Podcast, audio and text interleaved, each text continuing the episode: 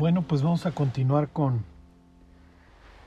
esta escena que estamos viendo cuando el Cordero abre el sexto sello y toda esta reversión al caos que estamos analizando. Les voy a dar el contexto bíblico de esta escena que, como les decía la semana pasada, esta es una de las escenas más importantes en la historia de la humanidad. ¿Ok?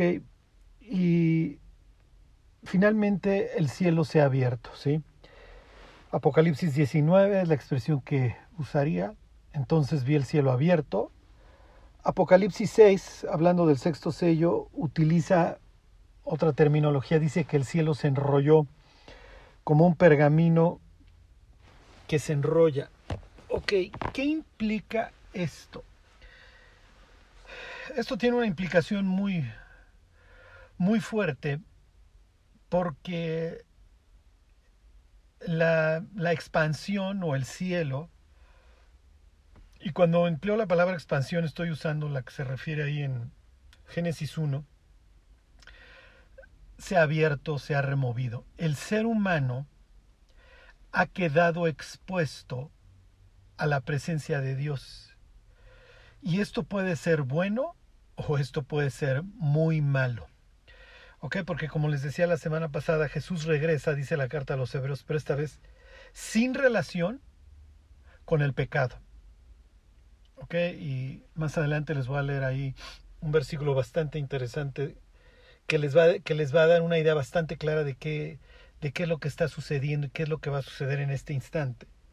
Ahí del capítulo 14 de Zacarías, pero no me adelanto. La semana pasada les decía que el hecho de que el cielo se abra es un deseo para el creyente.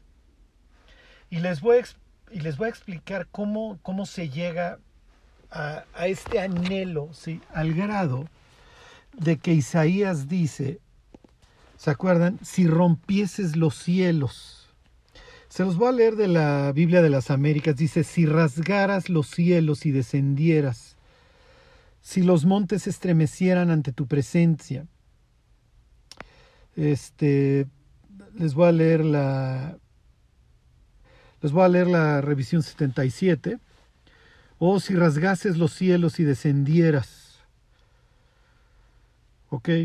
Les leo la 95. Si rasgaras los cielos y descendieras y ante tu presencia se derritieran los montes. Este finalmente es el anhelo de todos los que están en esta escena del sexto sello, de todos los que están viviendo en la tribulación y aman a Dios. Esto es lo único que quieren, que esto ya concluya, que se termine. ¿Ok? Ahora, ¿por qué el libro de Isaías llega a esta conclusión? O sea, ¿qué es lo que está viviendo el autor del capítulo 64 de Isaías, de lo que se llama el Deutero Isaías o hasta Trito Isaías? Eso no los quiero complicar, pero ¿por qué llega a esta conclusión? La literatura de la restauración ahí en Isaías, que arranca en el capítulo 40, arranca con estas palabras de consolaos, consolaos pueblo mío, háblenle a voces a Jerusalén y díganle que su tiempo es ya cumplido, que su pecado es perdonado, que doble ha recibido de la mano del Señor por todos sus pecados, hagan una calzada. Y tenemos todos estos conceptos que los que han seguido los estudios de la restauración los domingos, todos estos conceptos de Ageo, de que va a venir lo codiciable, lo codiciado por las naciones. Piensen en las visiones de Zacarías, en donde se va a construir de nuevo el templo y la palabra que va, ¿cómo les diré?, que va a imperar, va a ser gracia. Sí, y acuérdense, no con ejército, ¿sí?, sino con mi espíritu. Y entonces todos estos mensajes de aliento para los que restauran. Les voy a leer de la literatura de la restauración, en este caso del libro de Jeremías. Acuérdense que hay un pequeño libro que le llaman de la restauración dentro de Jeremías, que es del 31 al 33. Les voy a leer capítulo 31, versículo 23. Dice, así ha dicho Jehová de los ejércitos, Dios de Israel, aún dirán esta palabra en la tierra de Judá y en sus ciudades, cuando yo haga volver sus cautivos. Jehová te bendiga, oh morada de justicia, oh monte santo, y habitará y Judá y también en todas sus ciudades, labradores y los que van con rebaño, porque satisfaré al alma cansada y saciaré a toda alma entristecida. Y entonces dice Jeremías, en esto me desperté, y vi, y mi sueño fue agradable. Y luego viene el nuevo pacto, ¿ok? Y con todas estas promesas de que ya Dios no va a incumplir y no le va a enseñar ninguno a su prójimo, diciendo conoce al Señor porque todos me van a conocer y voy a ser propicio a sus iniquidades, etcétera, etcétera. Ok, piensen en todos estos que regresan de Babilonia, bueno, ya bajo la bota persa. Y bueno, pues vamos a reconstruir y vamos a reconstruir el templo. Y luego viene Nehemías y reconstruimos el muro. Y viene Esdras y nos enseña la Biblia. Pero la bota persa sigue ahí. Y luego vienen unos griegos espantosos. Y luego vienen romanos igual o peores. Y entonces todas estas promesas. Y obviamente, ¿qué es lo que ellos están viendo? Las condiciones en las que están viviendo son total y perfectamente inútiles para que se dé todo esto de que el Señor satisfará el alma cansada y todas estas promesas de que Dios va a traer lo codiciable de las naciones. Y entonces es natural que las personas, los creyentes, empiecen a meditar acerca de si todas estas promesas de restauración, y concretamente restauración definitiva, no son para un futuro. Y tal vez pues no las interpretamos muy bien y pensábamos que todo esto iba a suceder en nuestros tiempos y como que no vemos muy claro y ya estamos bajo la bota seleucida y ahí viene Antíoco y nos están masacrando y luego pasa Pompeyo y ya llegó Herodes. ¿Qué está sucediendo? ¿Qué está sucediendo? ¿Dónde están todas estas promesas? Si se acuerdan, cuando nace Juan el Bautista, Dios le libera la lengua a Zacarías y Zacarías ve a su hijo como el que va a anunciar la llegada a la era mesiánica. Y entonces ya vamos a poder adorar a Dios, dice literalmente, sin temor de nuestros enemigos. Ya llegó el Mesías. Esta es la expectativa, por eso es que los judíos están esperando, pues sí, que un niño nos sea dado. Ajá. Un niño nos es nacido, un hijo nos es dado. Es lo que le dice Jesús a Nicodemo esa noche. Porque de tal manera amó Dios al mundo que ha dado a su hijo. Porque un niño nos es nacido. Un hijo nos es dado. Le está citando Juan 3:16, está citando Isaías 9:6. Y luego, ¿qué es lo que dice? Lo dilatado de su imperio no tendrá fin. Y de repente hay un carpintero en Nazaret, ajá, y en el norte de Israel, paseándose por Capernaum y por todas estas ciudades, diciendo que él es el Mesías. Y entonces cuando viene una fiesta, por lo natural es alguien que conoce la Biblia, vaya y le pregunte, ¿eres tú? ¿Qué está pasando? Es realmente lo que le pregunta Nicodemo a Jesús. Y además traes a un celote, y por el otro lado traes a un cobrador de impuestos dentro de tus... A ver si no se te matan en una de tus reuniones. Ajá. O sea, y puro indocto como Pedro y como su hermano. O sea, tus discípulos, pues no fuiste a agarrar la crema innata. Y tú, pues eres un carpintero. Y honestamente, ¿dónde está lo dilatado de lo... O sea, ¿en dónde me perdí? Es lo que le está preguntando en pocas palabras Jesús a Nicodemo cuando le pregunta, ¿eres tú? Digo, su forma de preguntárselo es bastante elegante. Rabí, sabemos que has venido a Dios como maestro, bla, bla, bla. Entonces, ¿cuándo nace la literatura apocalíptica? Cuando simple y sencillamente las condiciones ya nos dimos cuenta de que en estos términos no va a arreglarse. No estoy precisamente en la era mesiánica. ¿Por qué les hago esta introducción? Porque nosotros estamos viviendo exactamente los mismos tiempos. Las condiciones sociales, morales, económicas, las condiciones de lo que ustedes gusten y manden, son totalmente propicias hoy para que gobierne Lucifer este mundo antes que Cristo. Tan, tan.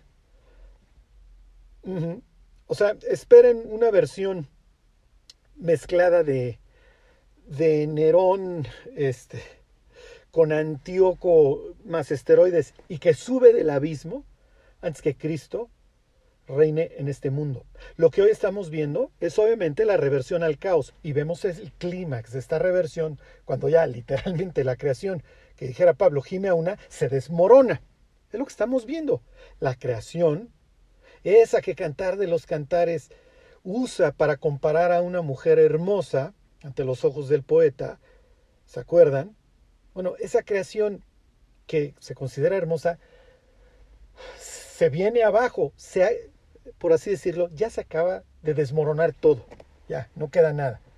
Le quitaron la última astilla a la casa, que ya de por sí estaba podrida y derrumbando, y total, se vino abajo. ¿Ok? Y ni modo, había que derrumbarla hasta los cimientos para que se pudiera construir una buena encima. ¿Ok? Eso es sexto sello. La reversión total al caos. ¿Ok? Cuando se aparece Dios. La palabra elegante sería la teofanía. ¿Ok? Entonces, de ahí surge este anhelo de Isaías desde entonces. O sea,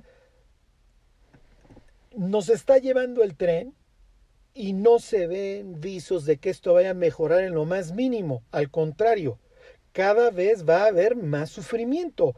Entonces, Dios, si tú no intervienes, no hay absolutamente nada que hacer, porque con los elementos políticos, sociales, morales, económicos, con los que hoy contamos, estamos perdidos. O sea, si le vamos a apostar a que nos ayude Nerón o Antíoco, estamos perdidos. Eso es lo que hoy está viviendo el mundo. Nos tocó vivir una época similar en donde los creyentes estamos seguros de una cosa. Esto no mejora. Y si pensamos que esto va a mejorar, sí, parecemos fariseos que vemos que está nublado y pensamos que va a ser sol. Y como dijera Jeremías, la grulla y la golondrina, la cigüeña, conocen su tiempo. Pero mi pueblo no entiende sus épocas. ¿Ok? Y claro que están ahí los falsos profetas, pues esos no podían faltar. Diciéndole al mundo, paz, paz. Claro que vas a tener paz. Lo mismo que en la época de Jeremías. Dicen paz, paz. Y no hay paz. Y no hubo paz y vinieron los babilonios y los arrasaron. Ok, entonces, desde un punto de vista, ¿cómo les diré?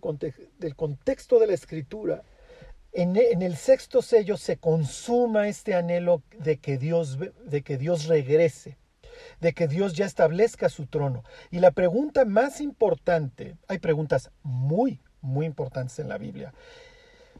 Hay veces que algunas se repiten. Les voy a poner un ejemplo.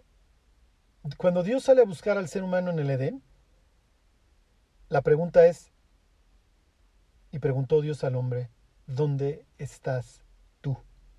¿Dónde estás, Adán?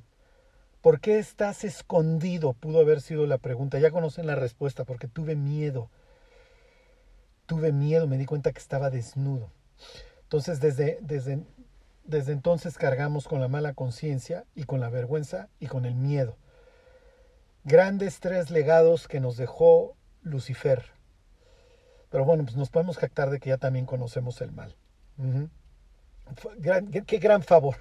Gran favor nos hizo Lucifer.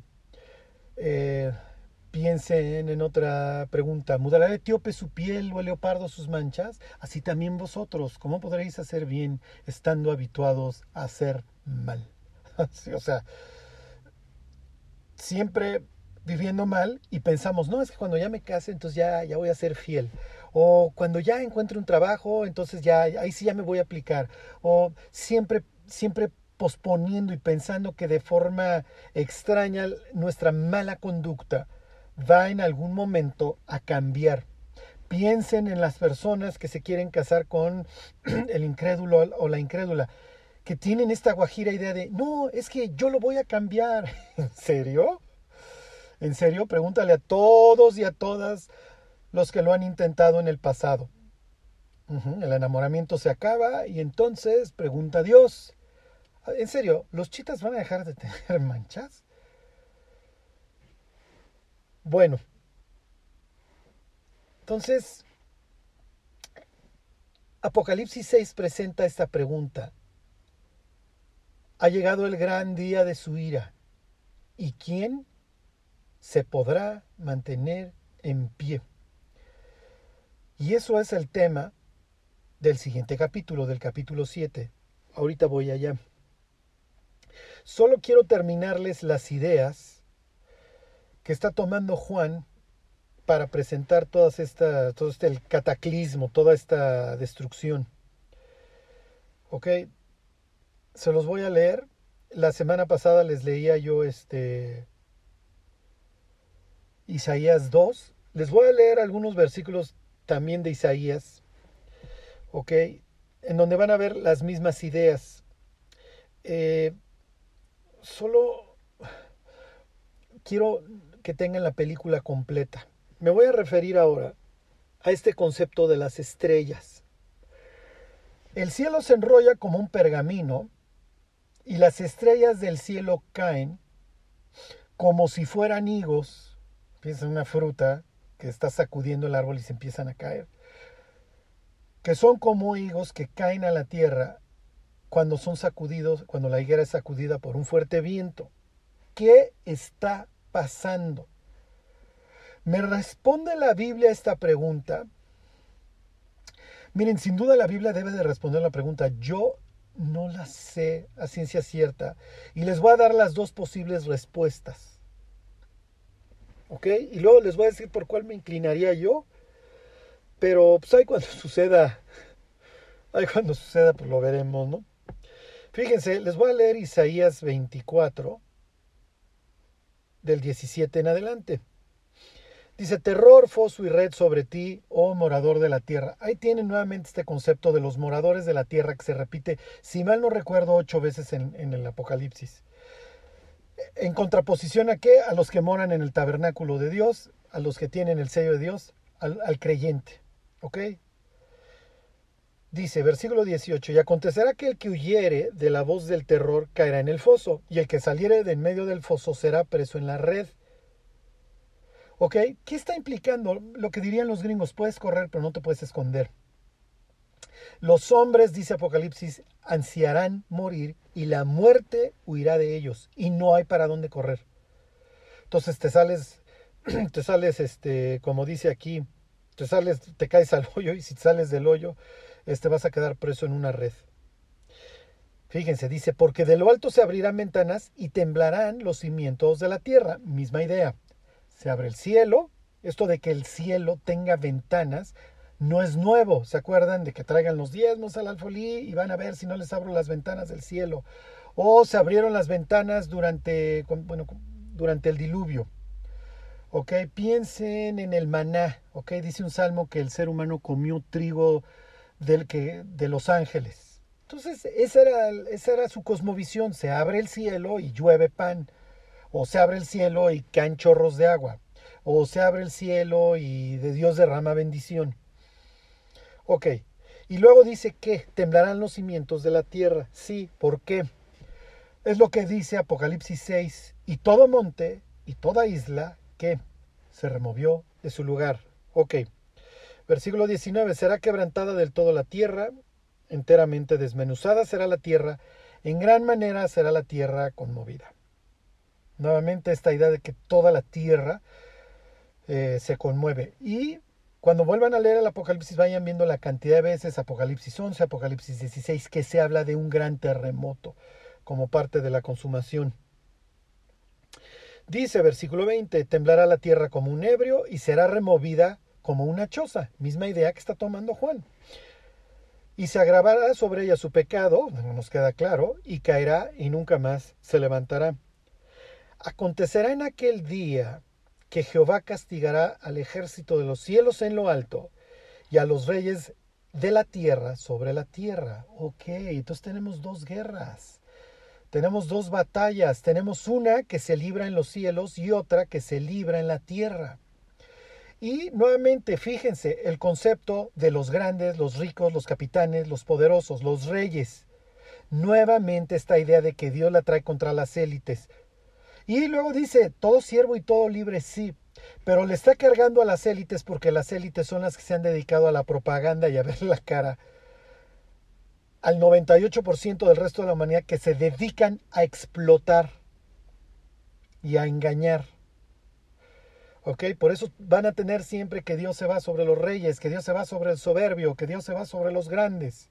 Y luego en Apocalipsis 20 Dios aclara, y vi a los muertos, grandes y pequeños. ¿Qué mensaje está mandando?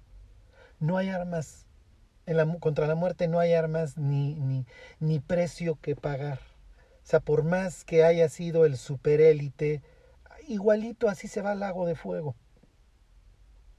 Ok. ¿Dónde estoy? Ok, versículo 22. Y serán amontonados como se amontona a los encarcelados en mazmorra, y en prisión quedarán encerrados y serán castigados después de muchos días. El infierno es eterno. Ok, luego allá andan los cristianos.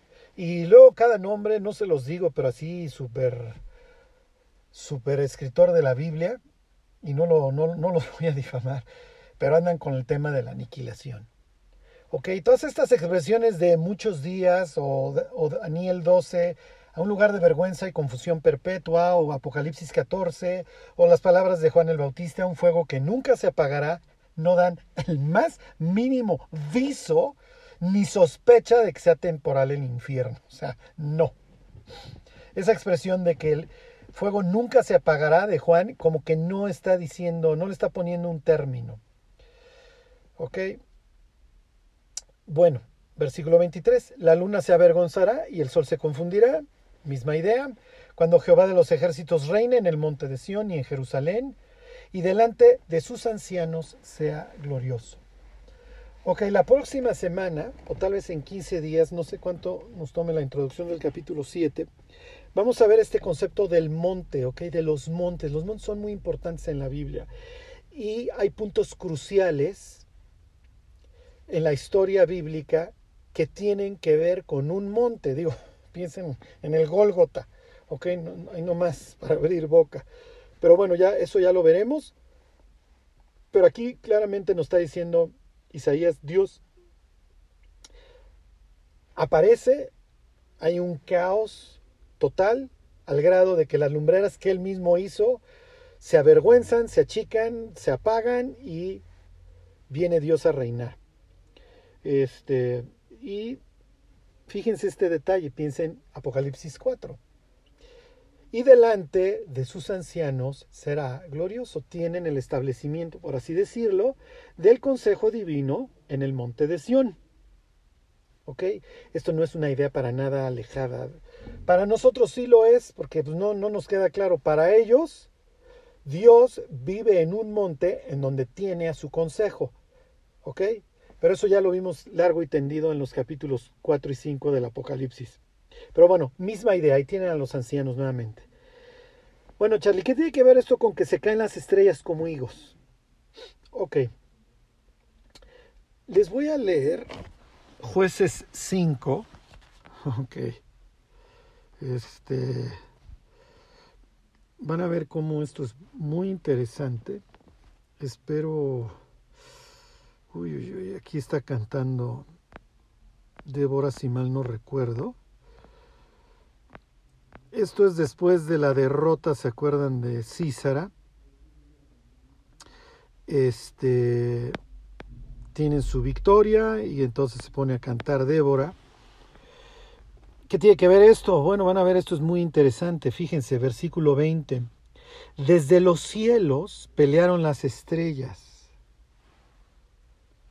Uy, uy, uy. Desde sus órbitas pelearon contra Císara. Ok, esto es muy interesante. Cuando caen las estrellas del cielo, ok, están literalmente cayendo, o bueno, no es que estén cayendo, están literalmente cayendo luminares. Y esto estoy pensando en la... Acuérdense, yo no hice la cosmovisión bíblica. A mí no se me ocurrió la expansión, la raquia, ¿sí? Y no se me ocurrió aguas arriba del cielo, de la expansión. ¿Ok? No se me ocurrió que se abra el cielo como un pergamino, no. Pero esa es la cosmovisión de ellos.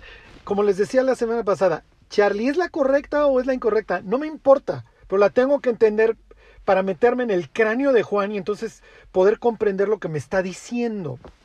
Ok, Charlie, ¿qué significa entonces ya que caen las estrellas? Una de dos.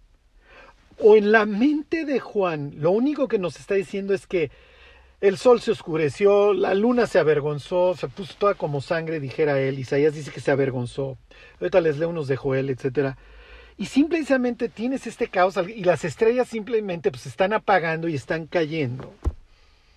En la mentalidad de ellos, o están cayendo ángeles.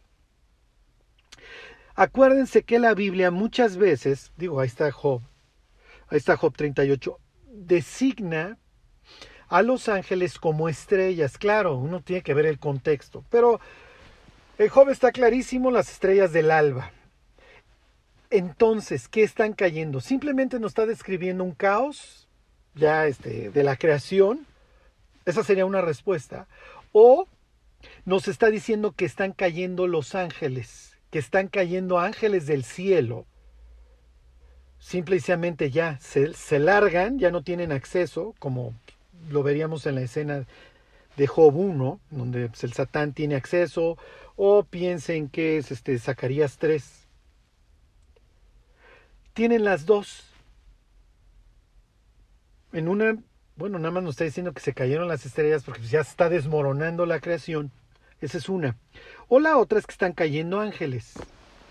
Nosotros también empleamos la palabra estrellas para designar cosas que no son astros. Piensen en Luis Miguel. Ajá. Imagínense el programa. Va a haber una lluvia de estrellas y va a estar fulano, mengano y perengano. Va a estar, no sé. Ya piensen los artistas que ustedes quieran. Entonces, ¿en qué sentido está empleando Juan la palabra estrella? Es probable que esté hablando de ángeles. Y esa sería por la que yo me inclinaría. ¿Por qué? Se los voy a leer. Acontecerá en aquel día que Jehová castigará al ejército de los cielos en lo alto y a los reyes de la tierra sobre la tierra. Entonces está hablando precisamente de que tiene una guerra no solamente terrenal, sino también celestial, y en la celestial se estaría peleando con ángeles. Ok, bueno, espero no haber generado más confusión en sus cerebros. Les voy a leer nada más ya para que les quede claro, Isaías 63, y fíjense, esto es muy interesante. Se está preparando, imaginen que antes de esta escena de que se abra el cielo, Dios está pasando revista a sus ejércitos celestiales y a todos los creyentes que descienden también con él, vestidos de lino finísimo, blanco y limpio. Ya llegaremos a Apocalipsis 19. Fíjense, dice, capítulo 13, versículo 3. Yo mandé a mis consagrados, asimismo llamé a mis valientes para mi ira, a los que se alegran con mi gloria. Estruendo de multitud en los montes, como mucho pueblo. Estruendo de ruido de reinos, de naciones reunidas. Ya veremos esto, ¿ok? Jehová de los ejércitos pasa revista a las tropas para la batalla. Vienen de lejana tierra. ¿De dónde? De lo último, de lo postrero de los cielos, Dios y los instrumentos de su ira, para destruir toda la tierra. Aullad, porque cerca está el día de Jehová, vendrá como asolamiento del Todopoderoso. Por tanto, toda mano se debilitará y desfallecerá todo corazón de hombre. Es lo que está sucediendo en la escena, en capítulo 6. Se esconden y luego viene esta pregunta. Ha llegado el gran día de su ira y el desfallecimiento. ¿Y quién podrá sostenerse en pie? Piensen en todas las personas que alzan sus ojos al cielo ya con la marca de la bestia entre sus ojos, sabiendo que ya es demasiado tarde. Claro, saben que están perdidos, pero para entonces es muy probable que ya ni siquiera tengan una capacidad de reconocer que se están peleando con Dios. Tal vez ya recibieron tanta información, lo más probable es que para entonces ya hay una interfase entre el internet y la mente. Digo, ahí estoy especulando, pero acuérdense que ya no se van a poder arrepentir. Entonces ya hubo una modificación, y lo más probable es que piensen que están peleando contra extraterrestres, o vayan ustedes a saber contra quién creen que se están peleando. Seres de otra dimensión, o Loki, para los que les gusta Marvel. Lo que sí nos aclara Isaías es que hay un desfallecimiento. O sea, ya hay una sensación de derrota. Vendrá la muerte y ya, una vez muertos, obviamente ya no hay una influencia exterior en el cerebro, y entonces el ser humano se dará cuenta de que toda su eternidad está perdida. Va a ser un duro despertar en el infierno. Ok, fíjense, versículo 8, y se llenarán de terror, angustias y dolores se apoderarán de ellos, tendrán dolores como de mujer de parto, se asombrará cada cual al mirar a su compañero, sus rostros, rostros de llamas. Ahorita les leo este versículo de espantoso de... Miren, se los voy a leer como un paréntesis. La Biblia es muy explícita en cuanto a lo que sucede en este día. Obviamente, después de Apocalipsis 16, después de que la bestia, el falso profeta y Lucifer reúnen a los ejércitos para guerrear contra Dios, pues no es que se vayan a disparar muchas balas hacia arriba. Digo, se abre el cielo y la gloria de Dios se manifiesta y el pecado no puede convivir. Y la consecuencia es lo que les voy a leer. Dice Zacarías 14:2, y ahorita me regreso a Isaías, de donde estábamos. Dice, esta será la plaga con que herirá Jehová a todos los pueblos que pelearon contra Jerusalén. La carne de ellos se corromperá, estando ellos sobre sus pies, y se consumirán en las cuencas sus ojos, y la lengua se les deshará en su boca. O sea, el ser humano se va a desintegrar. ¿Sí? O sea, es bastante... O sea, simple y sencillamente, estando sobre sus pies, se van a desmoronar. ¿Por qué?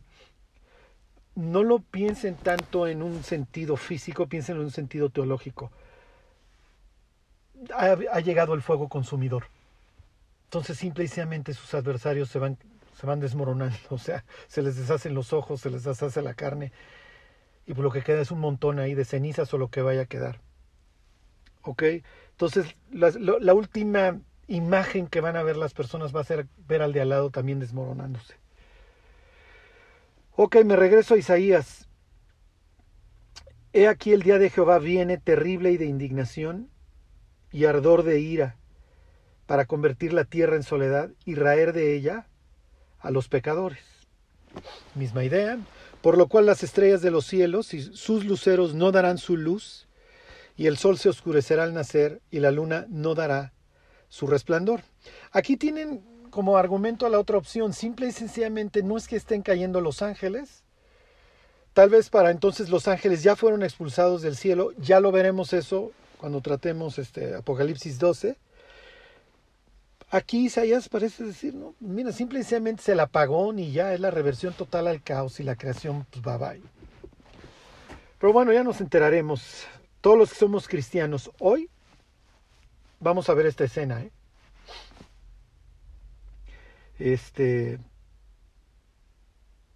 Dice, versículo 11, y castigaré al mundo por su maldad y a los impíos por su iniquidad.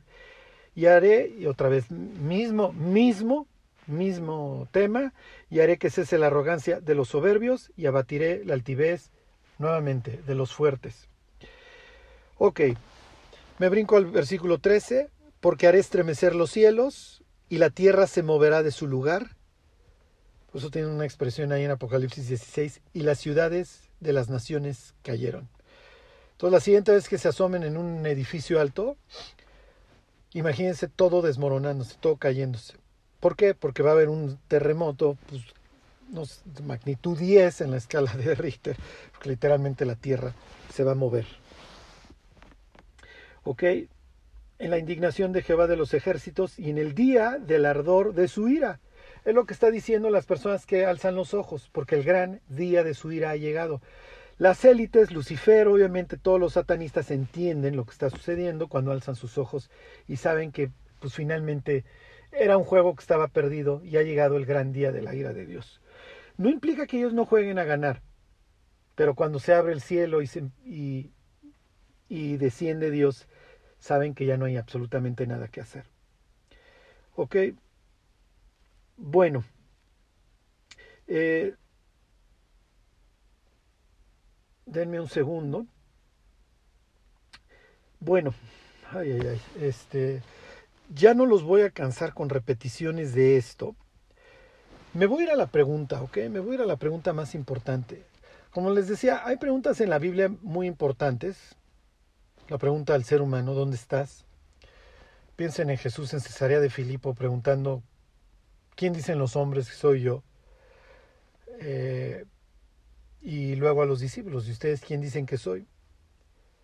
Me estaba platicando una persona que es cristiana, que una señora le preguntaba que cuál es el sentido de la vida.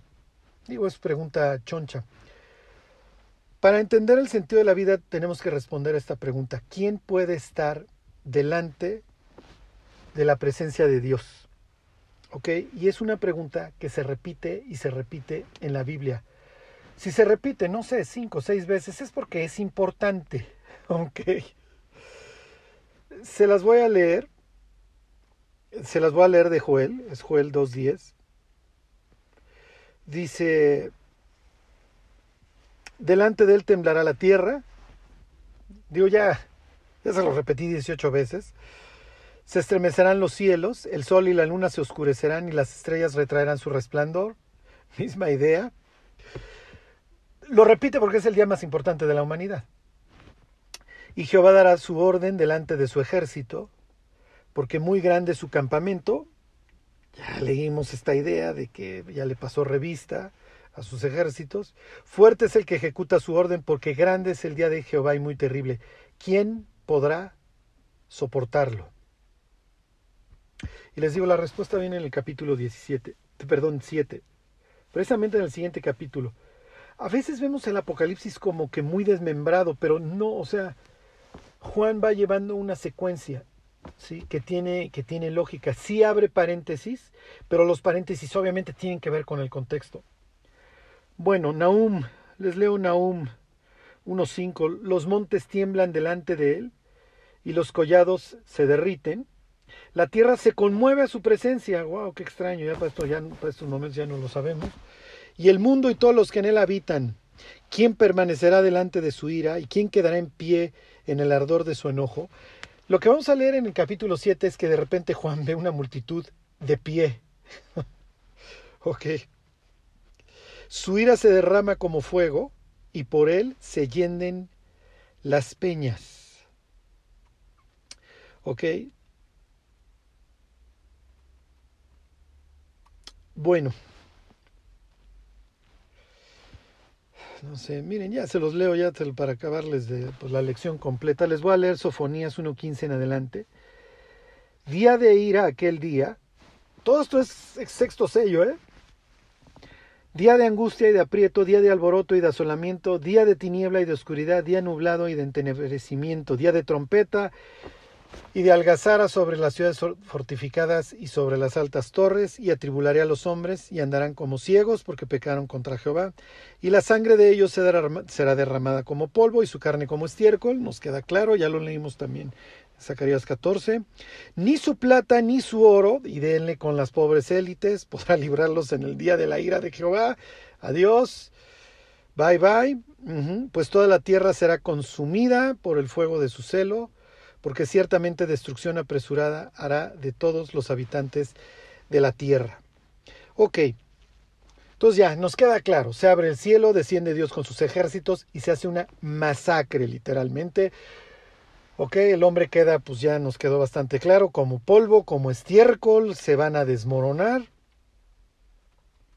Ok, el cielo, la tierra se mueve de su lugar. Y finalmente Dios llega a reinar y sigue la pregunta, ¿quién queda en pie? Ok, se los voy a leer. Y aquí es donde esto pasa de lo escatológico, del estudio del fin, vamos a decir a lo teológico y también evangelístico. Fíjense, se los leo del Salmo 15. Jehová, ¿quién habitará en tu tabernáculo? ¿Quién morará en tu santo monte? Les leo el Salmo 24, el versículo 3. ¿Quién subirá al monte de Jehová? ¿Y quién estará en su lugar santo? Entonces, esta pregunta de quién va a poder sostenerse delante de la ira de Dios, la podemos responder de tres formas. ¿Quiénes van a estar delante de la presencia de Dios sin ser consumidos? Y les voy a pedir que mediten en una escena bíblica en donde personas se expusieron a la gloria de Dios y fueron fulminados. Y no es una, son varias. Ok, a ver, tic, toc, tic, toc. La Biblia trae un hilo, la Biblia trae una idea. Ok, y se los voy a decir tal cual. Si yo hoy me muero y llego al cielo, me van a permitir entrar al cielo. Y literalmente la expresión de Jesús frente a su Padre diría, dejen entrar a Carlos el justo. Y en ese instante yo voltearía a ver a los ángeles y preguntaría, oye, pues ¿qué le pasa al jefe? O sea, yo no soy justo. Yo peco. Entonces, ¿tengo o no tengo derecho a entrar? Ajá. ¿Tengo derecho a habitar o no en la casa de Dios, en su monte santo? Espero que ya hayan pensado en Nadab, en Abiú, en los habitantes de Betsemes, en Usa, y no me refiero a Estados Unidos, espero que mi chistorete no haya sido sarcástico, o si lo fue, que haya sido lo suficientemente para que el que no lo entendió se ponga a leer la Biblia. Piensen en el sumo sacerdote. El sumo sacerdote, literalmente, el día de la expiación, antes de entrar, o bueno, para entrar a la presencia de Dios tiene que hacer una nube, porque va a atravesar el velo, pero tiene que haber una nube entre Dios y yo. No puedo exponer a la gloria de Dios porque me mata. ¿Sí? Después de la muerte de Nadab y Abiú viene la advertencia. Dile a Aarón que no se trata de entrar al lugar santísimo. Estos cuates que no distinguen. Sí, piensen en Usa ahí tocando, queriendo ayudar al arca de Dios, o los que en Betsemes abrieron el arca y fueron fulminados. Piensen en los filisteos, cómo les fue por andar queriendo meter la gloria de Dios, o un símbolo de la gloria de Dios en su templo de Dagón, y cómo le fue a Dagón. Ok, entonces la pregunta es la misma que le plantea el abogado, el escriba a Jesús. ¿Qué puedo hacer para heredar la vida eterna? O sea, ¿cómo voy a habitar con el Altísimo? Entonces, La respuesta, los cristianos la entendemos, o sea, ¿quién va a habitar? ¿Quién va a subir al monte? Bueno, Charlie, pues los que hayan aceptado a Cristo en su corazón, los que se hayan arrepentido, los que se hayan reconciliado con Dios, todas esas respuestas serían correctas. ¿Qué diría David? El que no elevó su corazón a la vanidad, el que aun jurando en daño propio, el íntegro, etc. ¿Ok? Y la pregunta, fíjense, desde el punto de vista del incrédulo es, ¿quién podrá sostenerse en pie? O sea, por lo que me interesa es no caer, es no morirme. Me vale la santidad, me vale Dios. Y desde el punto de vista de David, la pregunta es, oye, ¿quién va a subir? Uno pregunta, ¿quién se va a poder mantener en pie sobre la tierra? El otro es, ¿quién va a habitar en su tabernáculo? ¿Quién va a vivir en el Monte Santo? ¿Quién va a subir? Uh-huh.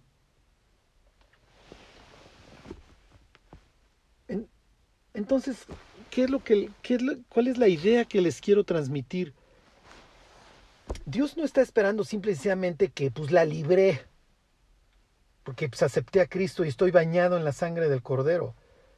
Dios nos está invitando a ascender.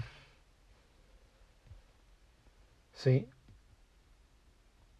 Cuando la gente se iba de Jerusalén, la expresión era descendió, porque subiste al monte de Sion. Piensen en todos estos salmos, el 118 y los anteriores, en donde dice salmo de ascenso.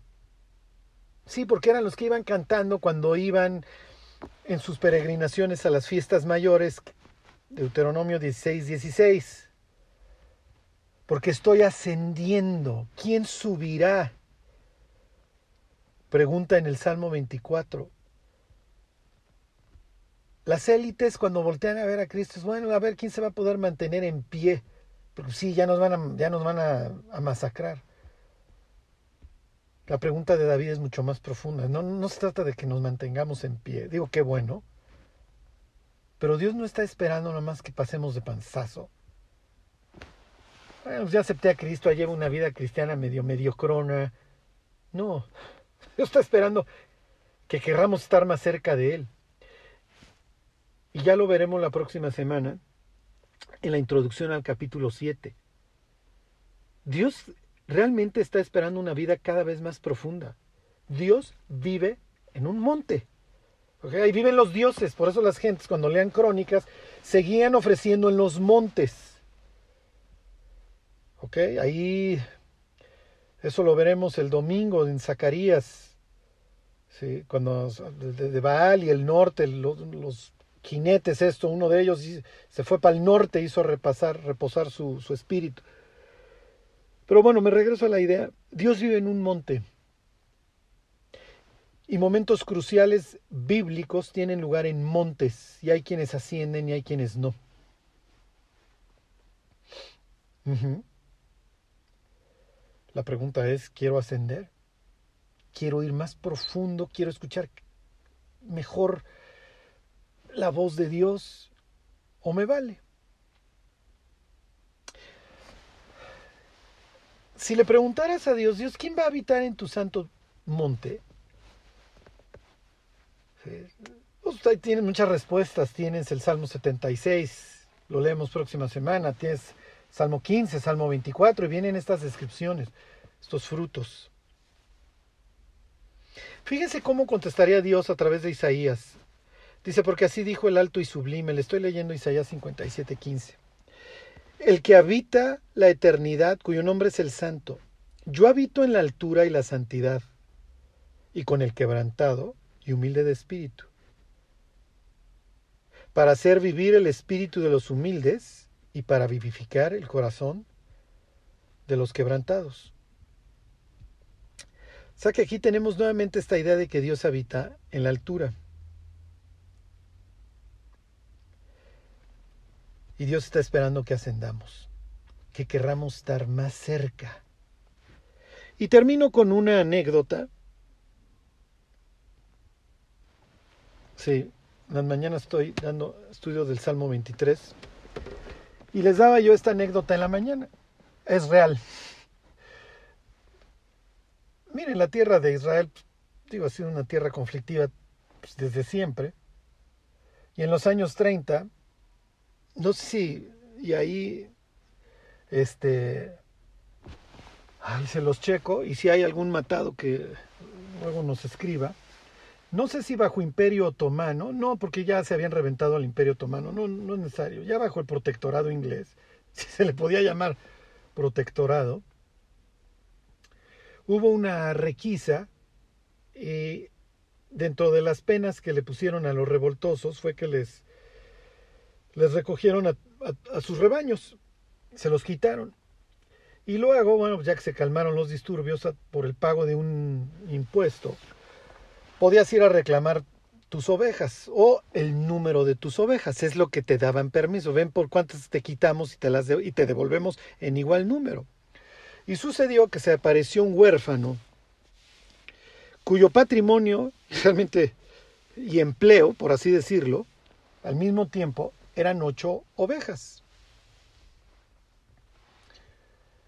Y se presentó a donde estaban reunidos todos los animales, los tenían todos juntos, y le dijo a la persona encargada ahí de la vigilancia, dice, vengo por mis 8 ovejas.